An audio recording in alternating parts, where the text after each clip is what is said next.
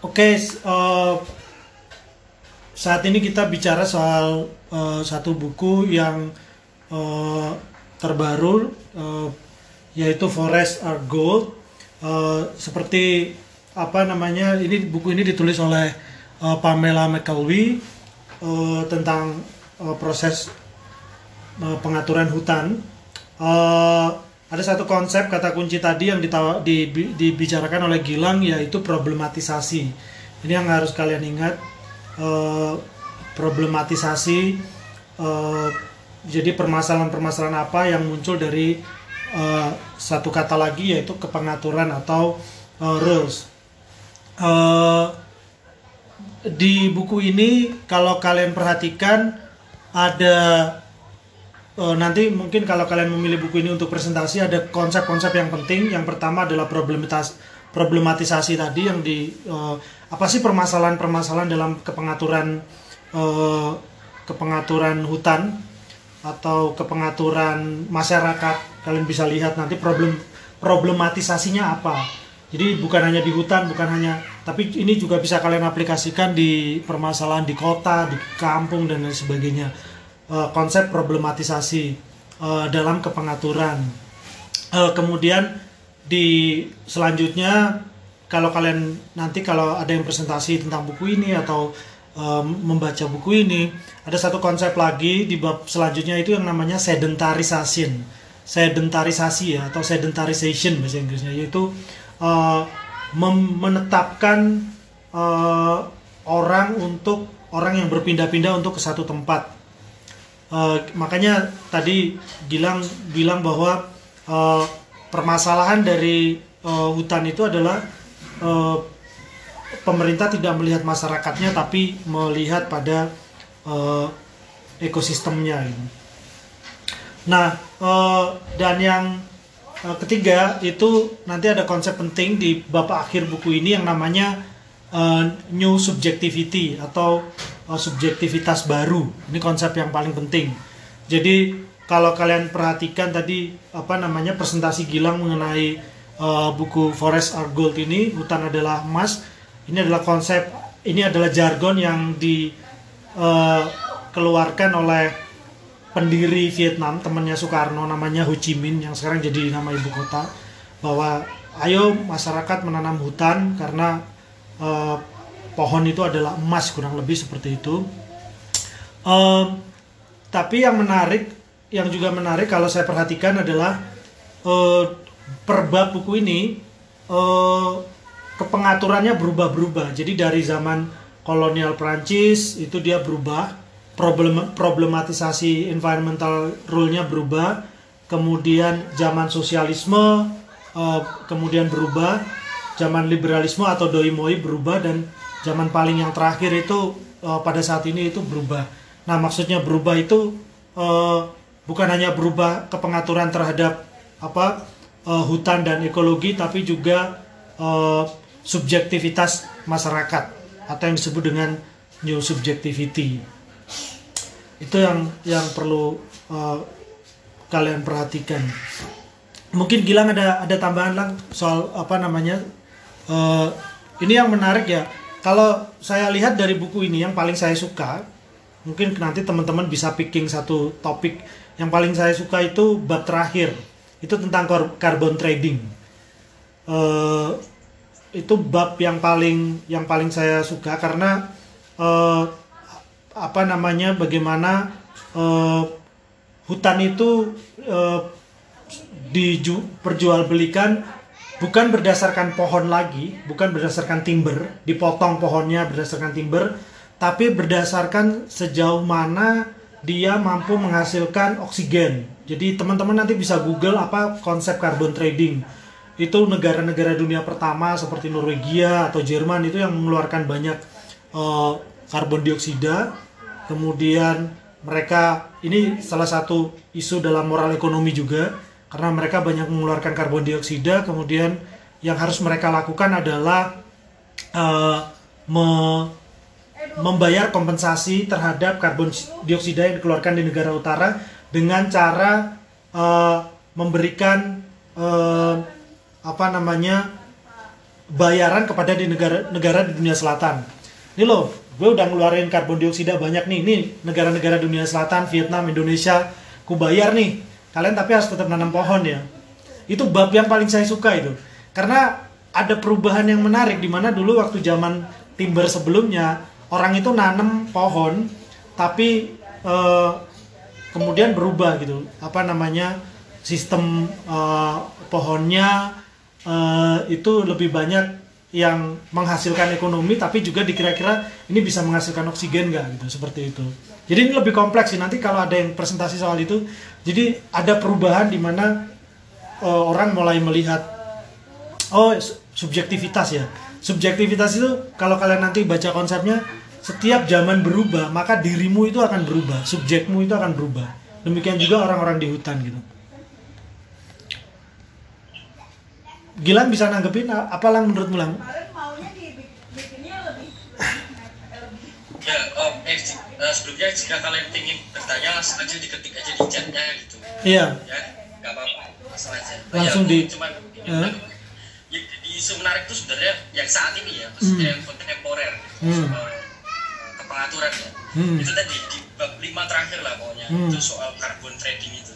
Hmm. Jadi kayak uh, lebih sederhananya gini, kayak negara maju itu sudah banyak mengeksploitasi terus banyak polusi hmm. gitu kan yeah. tapi yang disuruh jaga hutan malah kita gitu yeah. kayak kita itu kayak nggak boleh nggak boleh maju juga gitu kayak ibaratkan uh, ya itu ya jadi menarik saudara uh, soal soal aturan gitu malah justru orang-orang yang di negara dunia ketiga ini disuruh menjaga hutan gitu. yeah. apalagi REDD plus itu kan yes. kan gelontorin gelontorin dana itu bisa bisa bisa lebih triliunan kan kemarin yeah. terakhir aku lihat Jakarta Post itu hmm. uh, Kementerian Sosial itu dikasih sekitar sekitar 10 sampai 10 triliunan hanya untuk para penduduk lokal Indonesia terutama hmm. di Kalimantan itu disuruh jagain pohon dok gitu ya yeah, benar jadi cuma cuma disuruh jagain hutan dan mereka dapat bayaran banyak gitu yeah. nah itu ya agak ini ya agak kontradiksi ya ingin ingin membangun tapi justru hmm. kita ter jadi tumpul karena yeah. kita kalah. Ya, ya, yang menarik dari buku ini dari zaman ke zaman, mau lu sosialis, mau lu uh, kolonial Prancis, mau lu liberal, doi moi dan lain sebagainya, nasib masyarakat di sekitar uh, hutan itu uh, tidak tidak banyak berubah gitu. Uh, makanya ini yang namanya problematisasi. Jadi ada selalu ada problem di sana. Nah, ini sangat berguna untuk teman-teman nanti yang skripsi. Saya menawarkan satu konsep yang namanya problematisasi, kepengaturan. Ini berguna untuk teman-teman yang skripsi tentang pembangunan, tentang uh, mengatur kampung, mengatur kota, mengatur semua. Ingat satu konsep problematisasi kepengaturan itu digunakan. Uh, hutan dan lain sebagainya. Uh, saya balik dari awal ya sebenarnya seperti yang Gilang bilang tadi ya apa uh, ini persis satu bukunya Nancy apa Nancy Peluso yang nulis satu buku tapi sudah diterjemahkan judulnya uh, kurang lebih hutan kaya rakyat melarat. Kalian cari aja bukunya sudah diterjemahkan judulnya hutan kaya rakyat melarat. Uh, jadi bukan hanya di Indonesia tapi juga di Vietnam itu terjadi. Jadi bagaimana uh, hutan itu dimiliki oleh oleh pemerintah tapi eh, rakyatnya itu tetap tetap tetap melarat ya. Karena cara melihat hutan bagi pemerintah dan masyarakat itu beda. Kalau kalau pemerintah itu melihat bahwa hutan itu punya nilai ekonomis gitu. Dia bisa pohonnya ditebang terus ada beberapa apa namanya uh, varietas tertentu yang bisa mendatangkan uh, ekonomi gitu. Misalkan timbernya kayunya dan lain sebagainya sedangkan masyarakat tidak melihat secara seperti itu gitu. Masyarakat melihat hutan itu sebagai bagian dari ekologi mereka ya juga mata pencaharian dan lain sebagainya. Jadi jadi ada dua pandangan yang berbeda. Di sisi lain eh, apa namanya ini problem-problem kepengaturan yang apa namanya eh, yang yang bermasalah juga di mana pemerintah selalu melihat bahwa hutan itu sesuatu yang bisa dikalkulasi, dihitung gitu. Uh, apa jadi dia bagian dari dari dari pasar gitu. makanya uh, apa namanya uh, kalau kita perhatikan ya yang menarik dari buku ini uh, apa namanya gerakan munculnya gerakan pemberontakan terhadap pemerintahan kolonial Prancis itu dimulai justru dari kepengaturan hutan gitu. Uh, mirip sama Indonesia yaitu gerakan komunis. Itu gerakan komunisme Vietnam itu muncul ketika orang-orang mulai berafiliasi ke partai-partai kiri dan uh, menentang terhadap uh, kepenguasaan kepengaturan hutan. Kalau di Indonesia kan pertama gerakan komunis pertama kali muncul itu di daerah uh, buruh daerah kereta api ya dan pabrik gula gitu. Tapi kalau di Vietnam ini di daerah hutan, di daerah apa orang yang mengatur hutan gitu. Uh, uh, yang menarik juga ya seperti Gilang ini ada hubungannya sama Michitake Aso yang buku tentang karet. Teman-teman nanti yang melakukan riset tentang lingkungan juga melihat bagaimana relasi manusia dengan dengan objek mati uh, dengan apa namanya jejaring networknya mereka dengan uh, dengan benda mati seperti pohon kemudian uh, objek-objek yang lain ya ekosistem yang lain tanah kualitas tanah dan sebagainya itu cukup cukup uh, mempengaruhi uh, apa namanya kemudian kalau kita perhatikan yang pertama itu uh, yang yang uh, pada jadi gerakan yang pertama kali muncul gerakan kiri itu uh, muncul dari orang-orang di sekitar hutan itu gerakan kirinya. Kemudian yang menarik lagi ini saya overview aja secara keseluruhan.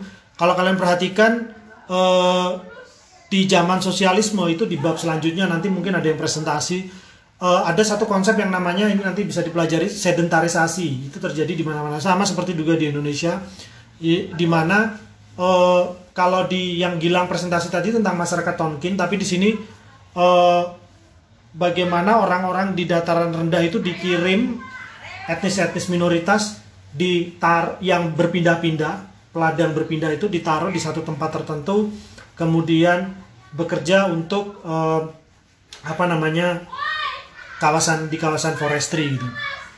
Itu di zaman apa sosialismenya Ho Chi Minh ya. Jadi apa penggalangan masyarakat secara secara besar dan lain sebagainya. Jadi apa namanya dan kemudian mereka bekerja dan yang paling salah satu alasan kenapa gerakan kiri itu muncul di sekitar hutan orang-orang kawasan sekitar hutan karena mereka dikenakan uh, pajak ya. Oke ini 10 menit lagi. Mereka dikenakan pajak Eh, kemudian mereka memberontak dan lain sebagainya mereka tidak uh, mempunyai hak untuk mengakses kemudian apa diharuskan menanam tanaman yang bukan untuk dikonsumsi sendiri misalkan Gilang tadi cerita tentang karet ya uh, ada satu tambahan lagi nanti ini berkaitan dengan konsep subjektivitas teman-teman uh, nanti yang skripsi tentang perubahan uh, zaman apa perubahan sejarah dan lain sebagainya nanti kalau misalkan tentang apa uh, tentang gender, isu seks dan lain sebagainya, kalian masukkan konsep teori namanya subjektivitas. Ini itu penting tentang kedirian. Bagaimana dirimu berubah ketika suatu rejim itu berubah gitu. Ini belajar dari kasusnya uh, Pamela McAdoo. Jadi uh, ketika rejim sosialisme subjektivitas pekerja itu sebagai komrad atau setiap orang itu setara gitu ya. E, kemudian mereka adalah buruh. Kita adalah buruh ketika di, di bawah rejim sosialisme.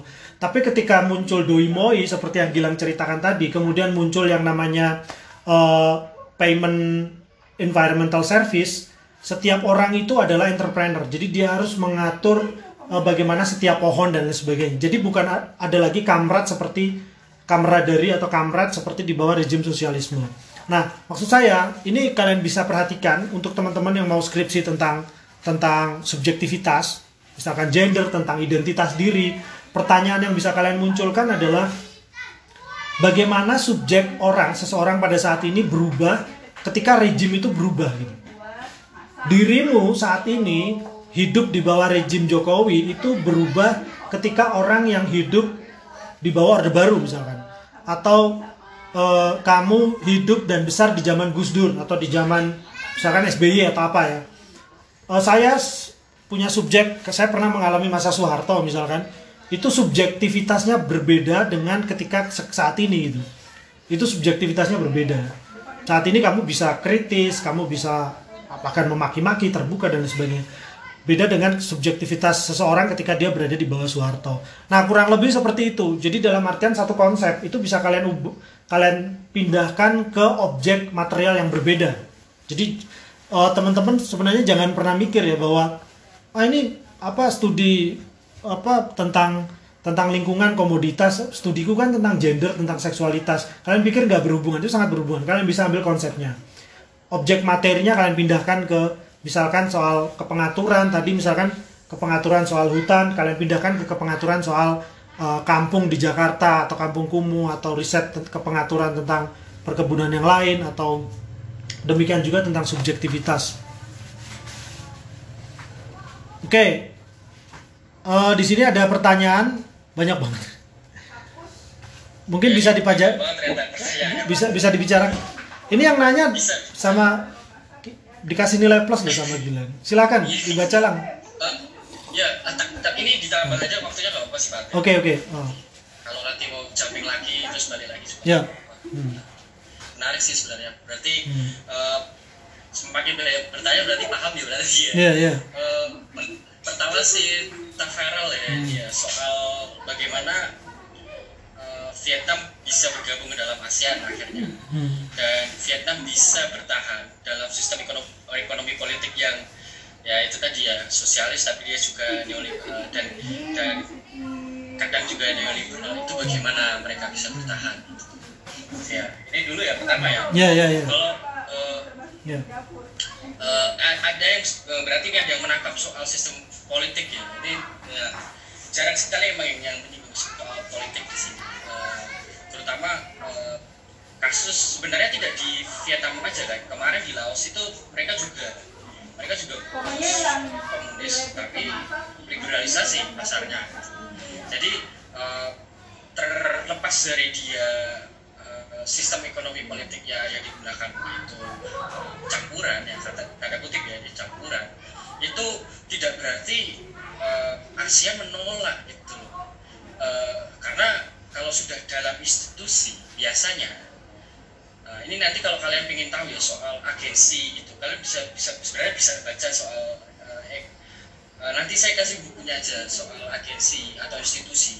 Biasanya kalau sudah dalam satu institusi mereka punya agenda yang dibawa biasanya. Institusi dalam artian tidak selalu yang dalam bentuk institusi ASEAN itu tidak selalu seperti itu. Tapi bisa dalam artian mungkin institusi agensi perempuan misalnya. Ber- berarti sudah dalam perkumpulan sudah dalam itu. Jadi biasanya berarti ASEAN sendiri itu dalam dalam saling menjaga satu negara dengan yang lainnya itu berarti dengan cara tetap membuka pasar tetapi sistem politiknya dipertahankan seperti demikian gitu. barangkali seperti itu di ASEAN nanti kalau ingin tahu lebih jauh soal soal agensi nanti aku kasih bukunya aja. Itu lagi itu juga lagi lagi lagi eh, lagi lagi jadi studi entah entah, entah kenapa lagi lagi banyak didiskusikan entah entah di kuliah ini ya kuliah saya sendiri jadi institusi itu muncul entah dari bentuk kredit entah dari bentuk apa itu lagi muncul banyak dan mereka punya agenda sebenarnya tuh Eh, mungkin Pak Atif mau mau menambahkan atau bagaimana Iya. Gini, eh tadi saya ngumpulin pertanyaan-pertanyaan gini. Bagaimana Vietnam bisa survive bergabung dalam ASEAN? Pertanyaannya Tafarel ya. Eh, kalau makanya kita belajar Asia Tenggara sebenarnya kalau kita perhatikan kalau kita baca dari dua buku ini kalian bisa perhatikan garis atau trajektorinya Indonesia, Vietnam, Burma, Malaysia itu mirip-mirip sebenarnya. Seperti yang saya katakan, mereka pernah mengalami masa sosialisme, kemudian diberangus, kemudian masuk ke dalam eh, masa liberalisme, dan mereka juga sama-sama pernah dijajah. Meskipun sistem penjajahannya berbeda. Cuman sekarang mereka menyesuaikan ke sistem apa namanya ekonomi politik yang baru, yang itu lebih terbuka. Itu mirip semua sama. Nggak nggak bisa menjalankan masih sosialisme dan lain sebagainya. Itu susah. Kemudian uh, kalian bisa baca nanti di yang ada satu bab di Pamela McAlvey itu yang namanya judulnya Planting New People. Jadi yang menarik adalah selama ini kita menganggap bahwa uh, rejim sosialisme itu pasti anti terhadap modal, oh kapitalisme dan lain sebagainya. Ternyata itu nggak terjadi, itu nggak benar karena uh, justru di bawah masa sosialisme itu banyak sekali modal dimasukkan, misalkan dari Jerman, orang-orang dipindahin dan melakukan transmigrasi, konsolidasi uh, sistem buruh dan lain sebagainya yang luar biasa besar. Nah seperti seperti kayak Cina mungkin sekarang ya yang komunis tapi sangat kapitalis dan lain sebagainya sistem ekonominya. Uh, apa pertanyaannya kemudian ada Atik saya menjawab singkat-singkat aja. Atikom menjawab menanyakan apakah negara yang justru negara pertama kemudian tidak ada tanggung jawab terhadap terhadap lingkungan gitu. Ya bisa dikatakan tapi mereka ngasih duit ke orang di negara dunia selatan gitu. Itu itu kayak uh, sebenarnya ya bisa dikatakan tidak gitu. Tapi mereka punya banyak duit makanya mereka ngasih kita untuk menjaga lingkungan untuk agar terjadi keseimbangan antara uh, persediaan oksigen dan uh, pengeluaran karbon dioksida gitu jadi itu yang yang menyebabkan mereka ini. Nah uh, uh, mereka mereka tidak melihat keseimbangan habis ini kita lanjut lagi ke yang ketiga. Mungkin sisa 30 menit ya untuk yang ketiga nanti kalian masuk lagi. Uh, pertanyaan Fardan tentang subjektivitas persis uh, redefinisi subjek. Saya sudah pernah cerita di teori sosial kalau nggak salah. Uh, kalau dulu uh, orang tua kalian itu mengalami pekerjaan yang lama uh, tidak ganti-ganti gitu. Tapi pada saat ini kalian akan mengalami nanti lulus kalian akan kerja itu tiga tiga tahun kontrak pindah ganti kerja lain. Tiga tahun kontrak pindah ganti kerja lain. Subjek kalian mulai berubah. Itu berbeda dengan orang tua kalian yang bekerja itu bisa sampai 20 tahun jadi guru SD atau uh, pegawai negeri gitu dan sebagainya. Tapi sekarang udah nggak ada seperti itu. Jadi subjektivitasmu berubah gitu karena zaman karena uh, kemudian Intan uh, menanyakan tentang uh, uh, ya tentang mengapa masyarakat selalu di diasingkan. Oke, okay, karena habis ini kita lanjut lagi uh, apa namanya seperti yang saya katakan tadi, perspektif negara sama masyarakat itu beda. Bagi pemerintah melihat hutan itu emas itu dari perspektif pemerintah. Timber itu kalau dipotong itu hutan kayunya bisa dikalkulasi uh, berapa meter harganya segini dan lain sebagainya. Yang itu tidak ada dalam uh, perspektif pemerintah uh, apa namanya oke okay. di apa ya uh, negara tuh kayak nah jadi ya um, ya apa namanya uh, jadi nanti kalian perhatikan uh, bisa jadi nanti akan akan akan uh, keluar dari di ujian atau kalian presentasikan jadi pertanyaannya bagaimana subjektivitas seseorang setiap berada di suatu rejim misalkan di bawah uh, kolonial Prancis, uh, rejim sosialis, doi moi dan sampai sekarang. Uh, apa itu mengenai subjek new subjectivity. Saya saya rasa kelas kalian dulu pernah mengambil apa namanya teori sosial uh, yang saya ajarkan tentang subjek dan structure. Jadi uh, kalau strukturnya berubah sistem politiknya berubah maka subjektivitinya berubah. Nah ini bisa kalian lihat juga nanti kalian terapkan dalam uh, apa namanya melihat tema tema-tema kajian-kajian uh, untuk skripsi misalkan yang hendak kalian lakukan misalkan subjektivitas apa yang berubah. Nah uh, saya mau membahas soal lagi-lagi tadi pertanyaannya soal carbon trading misalkan. Uh, seperti yang saya katakan bahwa uh, sistem uh, model kapitalisme dalam mengatur lingkungan sekarang ini menggunakan uh, apa yang disebut sebagai kekuatan ekonomi moral. Jadi moralitasnya soal uh, apa namanya lingkungan sudah makin rusak. Jadi mereka menggunakan carbon trading, misalkan uh, ada banyak uh, uh, kebijakan-kebijakan atau keputusan-keputusan yang diambil pada saat ini yang mulai uh, seolah-olah itu kelihatannya bagus ya, tapi harus kita kritisi apakah itu benar-benar bagus atau tidak. Carbon trading, kemudian social entrepreneurship, kemudian um, fair trade, uh, itu perbaikan dari free trade yang sebelumnya kemudian gagal digunakan fair trade. Pertanyaannya, kalau kita menggunakan konsep awal tadi problematisasi atau permasalahan, benar nggak dia benar-benar uh, fair, benar nggak dia benar-benar uh, sosial dan lain sebagainya? Karena ternyata semua bermasalah gitu. Kalau dalam perspektif antropologi kita perhatikan oh ternyata ini kebijakan-kebijakan dari zaman ke zaman semua bermasalah gitu. Nah yang uh, kalau saya balik lagi soal environmental kepengaturan environmental rule yang di ada yang ada di di yang tadi Gilang presentasikan bahkan saat ini ketika zamannya carbon trading istilah environmental rule itu dihapus jadi diganti dengan kata environmental service atau pelayanan terhadap lingkungan. Meskipun itu juga masih masih bermasalah juga karena kalau kalian perhatikan carbon trading kan, carbon trading itu orang yang punya pohon berapa nanti dia di, dibayar oleh pemerintah. Misalkan dalam REDD oleh Norwegia dibayar gitu. Per pohonnya gitu. Jadi misalkan uh, dia punya pohon 30 kali satu pohon misalkan katakanlah uh, uh, 300 ribu ya dia punya pohon 30 gitu dia bisa dapat sekitar 9 juta gitu cuman permasalahannya adalah eh, banyak orang yang tidak punya lahan banyak gitu jadi kalau lahannya masih kecil ya dia tidak cuma bisa nanam pohon sedikit gitu.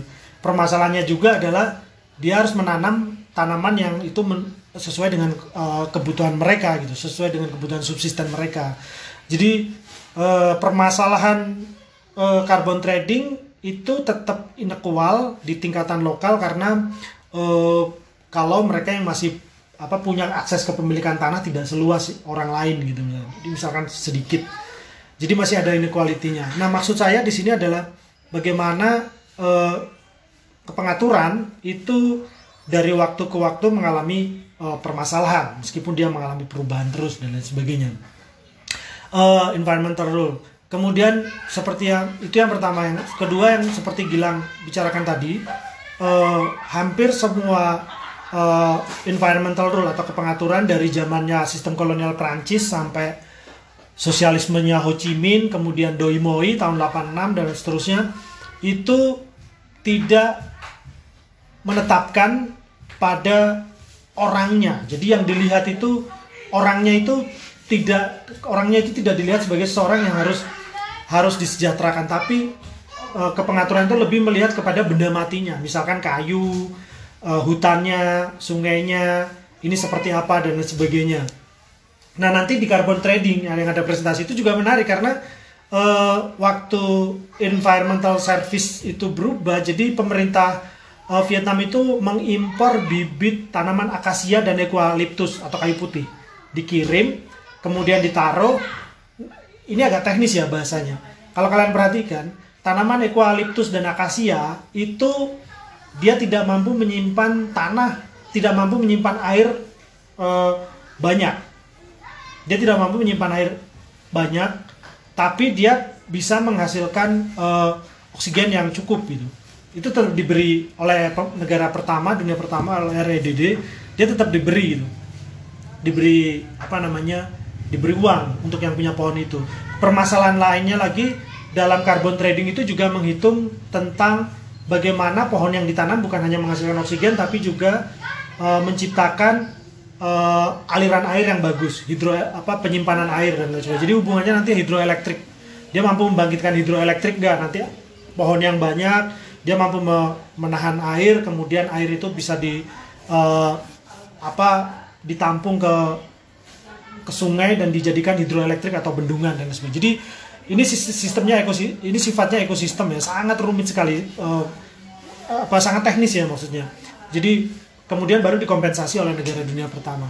Jadi bagaimana kepengaturan environmental nanti teman-teman yang melakukan studi riset tentang um, apa kampung kumuh di apa di Malang di Jakarta kemudian ada yang riset lain uh, uh, tentang perkebunan atau riset lain itu kalian pakai konsep bagaimana ke, apa rule atau uh, kepengaturan itu mempunyai uh, problematisasinya tersendiri ketika dilihat secara secara sosial gitu. Karena selama ini seperti yang Gilang bilang, yang dilihat bukan masyarakatnya gitu.